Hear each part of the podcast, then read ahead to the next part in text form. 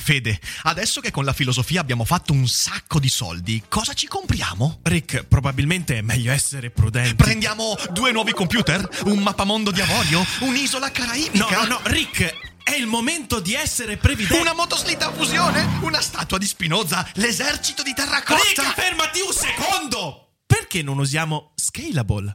Scalable è l'app perfetta per chi vuol conoscere il mondo degli investimenti. Attenzione, investimenti pensati col cervello, non scelte di pancia. Scalable ti mette a disposizione gli strumenti essenziali per costruire una cultura del risparmio, ETF, piani di accumulo, accantonamenti a lungo termine per pensare oggi a quel che potrai fare domani. Scalable è un servizio sicuro e regolamentato con oltre 600.000 clienti e che ti aiuta a comprendere come funziona la finanza usando la testa. E sai qual è il bello? Con Scalable puoi iniziare a investire con solo un euro. Trovi tutti i dettagli in descrizione. Quindi, niente motoslitta fusione? Tra qualche anno, Rick, quando Scalable ci avrà aiutato a far crescere i nostri risparmi. Ok. Molti sono convinti che la vita sia composta da lunghi periodi di stasi saltuariamente interrotti da potenti terremoti.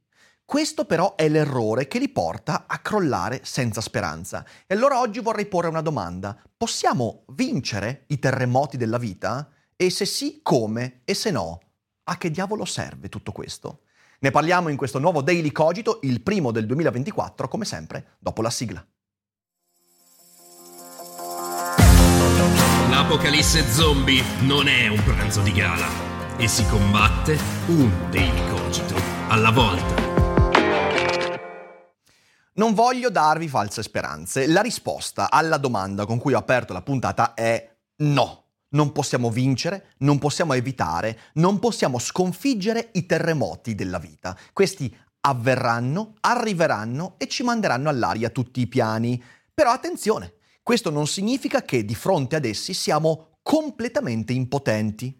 I terremoti, dicevo, arriveranno, e manderanno allo scatafascio tutti i nostri progetti. È inevitabile che succeda, ne abbiamo parlato molto spesso, illudersi del contrario ci crea dei problemi enormi. Saremo costretti ad accettare i disastri perché proverranno anche da luoghi su cui non abbiamo nessun controllo, nessuno sguardo, nessuna consapevolezza. E ci sembrerà molto spesso, di fronte ai terremoti, di essere pedine mosse su una scacchiera di qualche demiurgo stronzo. Ma il modo con cui arriveremo ai vari terremoti della vita deciderà anche come poi ne usciremo.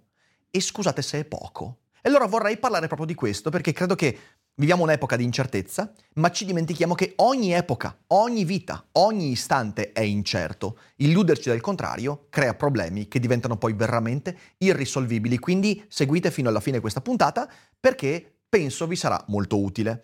Prima di farlo però vorrei anche darvi il bentornati qui su Daily Cogito. Siamo qui dai Cogito Studios per nuovo, questo nuovo corso di Daily Cogito per il 2024 e ci aspetta grande, un grande proseguimento di stagione.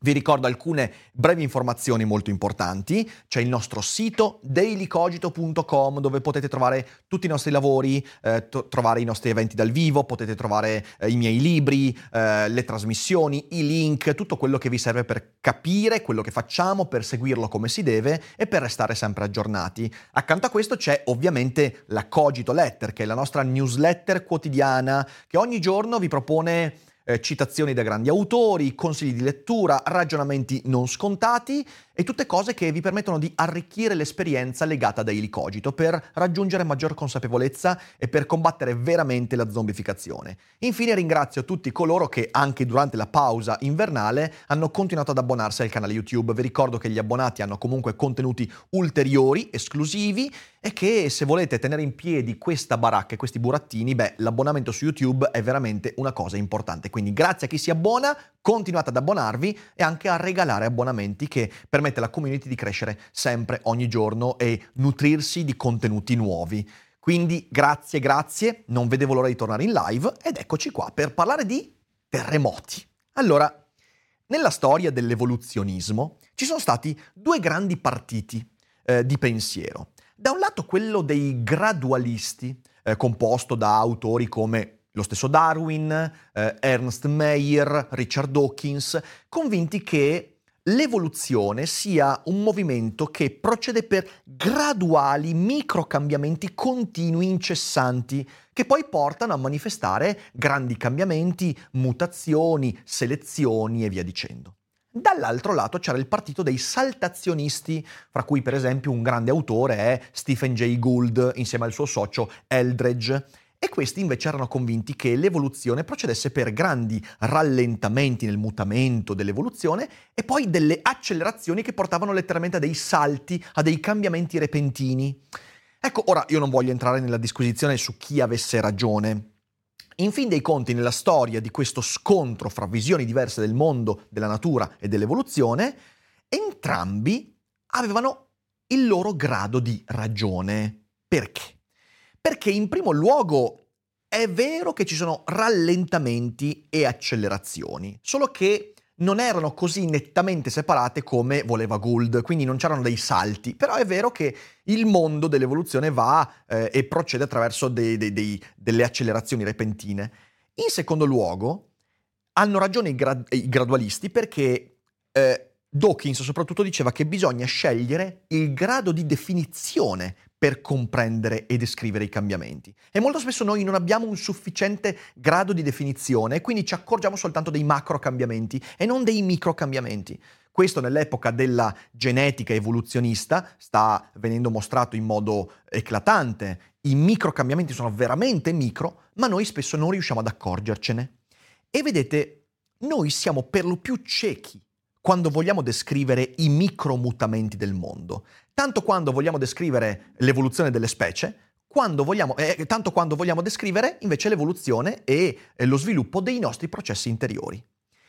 Il problema è che se di fronte a quella cecità decidiamo di fare un passo indietro, perché pensiamo che allora non vale la pena sbattersi per sviluppare uno sguardo più definito e preciso, beh allora rischiamo di condannarci alla superstizione, perché a quel punto, se noi non facciamo lo sforzo immane di penetrare gli eventi con lo sguardo per vedere i micro cambiamenti, che è veramente una grande fatica, i terremoti arriveranno e ci sembreranno sempre eventi divini e privi di ragioni da capire. Si scatenerà il cambiamento della vita e noi non sapremo veramente da dove sia arrivato quel cambiamento. La nostra vita sarà l'ottuso alternarsi tra lo zombie convinto che tutto sia statico, pacifico, lineare, non problematico, e poi l'eroe che deve affrontare la catastrofe, ovviamente impreparato. E quando il terremoto ci colpirà, l'unica reazione che potrò opporgli sarà perché proprio a me? Reazione che tutti quanti conosciamo perché? Perché a volte le cose della vita si scatenano in modo inconsulto e non essendo noi pronti ad affrontare quel terremoto, quel cambiamento, ci sembra che sia arrivato da qualche divinità dispettosa e che noi siamo gli sfortunati attori di uno spettacolo che non abbiamo scelto di recitare. E questa è una grande superstizione. Infatti, i terremoti della vita, quelli legati alle relazioni, al lavoro, eh, agli amori, alle amicizie, ai fallimenti, ai progetti, tutti quegli sconquassamenti che colpiscono l'esistenza, sono esattamente come i terremoti che si scatenano sulla crosta terrestre. Cosa voglio dire? Voglio dire che quando noi vediamo i terremoti, ne è successo uno devastante in Giappone qualche giorno fa, noi vediamo solo la superficie, la punta dell'iceberg direbbe qualcuno, e gli eventi a portata dei nostri strumenti poco definiti. Infatti, noi non riusciamo a prevedere i terremoti, se non di pochissimi istanti. Solo pochi secondi prima dello scatenarsi riusciamo a dire sta per avvenire. Ma è impossibile prevederli a 48 ore, una settimana, è impossibile. Ma questo non vuol dire che non ci siano sommovimenti, di cui però non abbiamo la tecnologia per eh, analizzarli, per vederli, per accorgercene. Infatti noi sappiamo che il terremoto è il risultato finale di una miriade di micro smottamenti, di impercettibili movimenti a cui non riusciamo ad arrivare col nostro sguardo, con la nostra comprensione, con la nostra tecnologia. Il fatto che noi ci accorgiamo soltanto della strada che si rompe, della stanza che trema, dell'edificio che crolla, non significa che non ci sia stata tutta una serie di micro movimenti al di fuori del nostro sguardo che hanno preparato l'arrivo di quel terremoto. E questo è un fatto. Saper ammettere questo ci dà due grandi vantaggi. Il primo, non sappiamo quando, ma sappiamo che il terremoto arriverà e quindi possiamo preparare gli edifici in modo antisismico, eh, le persone eh, ad addestrarsi a reagire in modo razionale e, e ben impostato, e tutta una serie di elementi che ci permettono di prepararci a quello che avverrà. In secondo luogo, sentiremo sempre la spinta ad affinare i nostri strumenti. Oggi noi non vediamo i micromutamenti, ma domani potremmo migliorare la definizione quindi, perché no, riuscire a penetrare i segreti dei terremoti fino al punto da poterli prevedere magari tre giorni prima, una settimana prima. Non lo so, ovviamente, questa è una grande fantasia, però la metafora mi permette di arrivare poi al discorso che vorrei affrontare con voi, che è quello dei terremoti, non quelli della crosta terrestre, ma i terremoti che viviamo ogni giorno nella nostra vita. Vedete, io ho sempre vissuto la cultura, in particolar modo la filosofia, come lo strumento per affinare lo sguardo verso i micromutamenti della mia esistenza. Ne abbiamo parlato nell'ultima puntata del 2023, quando ho discusso della cultura come realtà aumentata, ovvero una serie di elementi, un bagaglio conoscitivo che mi permette di guardare al mondo con tante informazioni che si collegano a quell'esperienza quindi mi permettono di affinare lo sguardo e comprendere proprio quei micro movimenti, quei micro mutamenti continui incessanti. E la filosofia da sempre cerca di fare questo. Pensate soltanto al grande motto filosofico di Eraclito, Pantarei, tutto scorre. Tutto scorre significa che il mutamento non è un'eccezione alla regola, non è un momento in cui cambia qualcosa sovvertendo l'ordine della stasi naturale, no. La stasi è un'illusione, è un'illusione legata al nostro sguardo superficiale, ma il mutamento sta alla base di tutto. Ogni cosa muta incessantemente, solo che ogni cosa muta a livelli che non sono accessibili a noi, proprio come la crosta terrestre arriva al terremoto perché sotto, in profondità, continuavano a cambiare delle cose che noi non potevamo vedere e scandagliare. Pantarei, tutto scorre significa questo, stai attento perché tutto quanto muta di continuo anche quando non lo vedi. Ed ecco allora la consapevolezza del divenire che nella filosofia trova eh, la sua vera anima. Il divenire è la regola fondamentale, laddove la staticità invece è l'illusione che noi produciamo per poterci dare una stabilità, ma quella stabilità è l'artificio. Il divenire invece è la regola essenziale dell'universo. E allora la necessità di scandagliare le cause prime, o meglio ancora, le microcause, diventa il modo con cui cerchiamo non di evitare i terremoti, ma di accorgerci di quei pattern, eh, di quelle concomitanze, di quelle correlazioni che altrimenti non avremmo mai individuato e che sono collegate ai cambiamenti, che ci fanno presagire un cambiamento, non per evitarlo, ma per capirlo meglio. When you need mealtime inspiration, it's worth shopping Kroger, where you'll find over 30,000 mouthwatering choices that excite your inner foodie. And no matter what tasty choice you make, you'll enjoy our everyday low prices, plus extra ways to save, like digital coupons worth over $600 each week. You can also save up to $1 off per gallon at the pump with fuel points. More savings and more inspiring flavors make shopping Kroger worth it every time. Kroger, fresh for everyone. Fuel restrictions apply. Infatti tutto questo, che mi è stato molto prezioso nella vita, e mi è prezioso tuttora, non mi ha evitato i terremoti. La vita è un continuo susseguirsi di terremoti che si scatenano in buona parte per cose che non sono sotto il mio controllo. Le relazioni si sono rotte in modo doloroso, amicizie, amori, eh, collaborazioni lavorative e hanno creato degli sconquassamenti, dei crolli molto forti. Fallimenti, coccenti sono sopraggiunti sul lavoro, nei progetti di vita, per lunghi periodi, a volte senza che me ne accorgessi o senza che volessi ammetterlo. E le persone se ne sono andate e altre sono morte. E questi cambiamenti si traducevano in sofferenze che potevano sembrarmi ingiustizie divine, ma invece, proprio grazie a quella realtà aumentata di cui vi parlo in ogni daily cogito, mi sono permesso di vedere come il risultato di cambiamenti di lunghissimo corso. E questo mi ha aiutato moltissimo ad affrontarli. Infatti lo sguardo attento verso i micromutamenti mi ha dato modo di analizzare le mie responsabilità, per esempio, di accorgermi di eventi che altrimenti non avrei collegato al terremoto, di comprendere meglio quali fossero nello scatenarsi dei disastri le poche cose che potevo controllare, che altrimenti mi avrebbero controllato. Nella fine di un'amicizia possiamo tranquillamente attribuire quel cambiamento, quel terremoto all'altro e dire è colpa sua che è cambiato, o possiamo stare allerta e accorgerci mano a mano dei reciproci cambiamenti e capire meglio come io ho contribuito ad arrivare a quell'evento. La stessa cosa possiamo farlo sui fallimenti lavorativi, su tutto quello che ci circonda. Accorgerci dei micromutamenti, di cui in parte io sono motore, carburante e sono anche un po' responsabile. Questo è un atto fondamentale di consapevolezza. Perciò fare lo sforzo di osservare e analizzare i micromutamenti mi ha permesso anche di uscire meglio dai terremoti della mia vita. Perché quando ti rendi conto, osservando il divenire che sta sotto la tua vita, quando ti rendi conto di tutti i micromutamenti, quando ti rendi conto che il terremoto avverrà nonostante tutti i tuoi tentativi di evitarlo, quando ti rendi conto che il divenire non è sotto il tuo controllo, sarai pronto ad affrontare e già penserai a come rinascere dalle ceneri.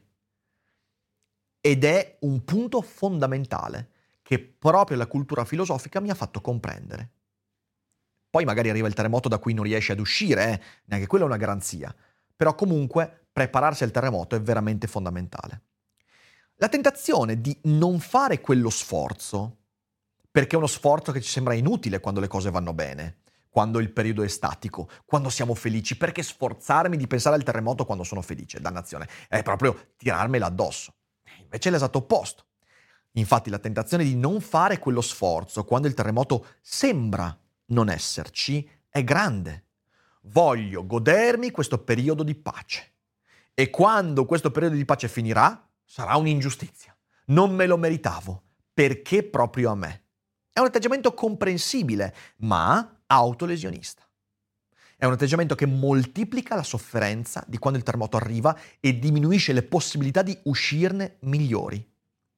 Ci si illude che il terremoto non ci sia e ci si illude quindi di poterlo scampare. Attribuiamo alla fortuna o alla sfortuna il fatto di incappare o meno in un terremoto e questo è l'errore incredibile in cui possiamo inciampare. Il terremoto c'è, sempre, solo che non si vede L'esistenza è un terremoto continuo, solo che gradualmente cresce fino ad arrivare al tuo sguardo.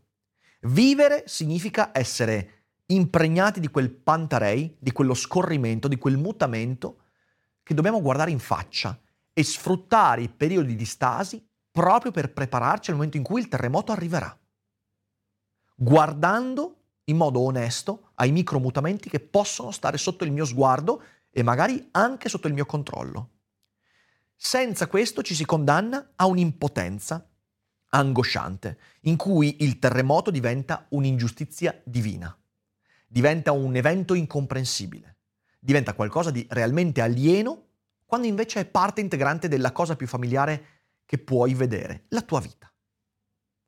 Le microcause, che sono tua responsabilità, le ripeterai in continuazione perché non riuscendo a vederle, non facendo lo sforzo di analizzarle, eh, ci ricadrai continuamente. Ed ecco allora che i terremoti della tua vita saranno sempre più forti, perché si porteranno dietro, oltre al loro carico di imprevedibilità, anche questa inconsapevolezza, questa superstizione che ti porta a sviluppare un'immagine di te stesso sbagliata, come se fossi un sasso che rimbalza fra diversi tamburi della vita senza nessun controllo sempre in balia del capriccio di qualche divinità. E questo è veramente autolesionista. Di nuovo torna Eraclito, quando diceva Polemos di tutte le cose è sovrano e ogni cosa governa. Ed è veramente così. Polemos, che significa conflitto, significa guerra, ma non nel senso ovviamente della guerra, della guerra scatenata nei campi di battaglia. No, è la guerra del mutamento. È il conflitto dell'individuo che pur cercando la stasi si trova sempre di fronte al divenire, al cambiamento, al terremoto. Certo, il polemos domina tutto perché il polemos è il terremoto, è il cambiamento, è il divenire che è presente anche quando non ti sembra che sia così. E allora, in questo primo Daily Cogito del 2024, vi auguro di avere la forza, voler fare la fatica di osservare meglio i micro cambiamenti della vita. Si può fare, bisogna fare la fatica di affinare gli strumenti, di usare questa realtà aumentata della cultura, della filosofia, per non accontentarsi della pace vissuta nei periodi di stasi. La stasi è un'illusione e l'unico modo per trarne veramente vantaggio, significato e nutrimento è affrontare a viso aperto la verità assoluta della vita, che l'esistenza è un terremoto continuo e che noi siamo chiamati a guardarlo in volto ed affrontarlo con tutto il coraggio che abbiamo a disposizione.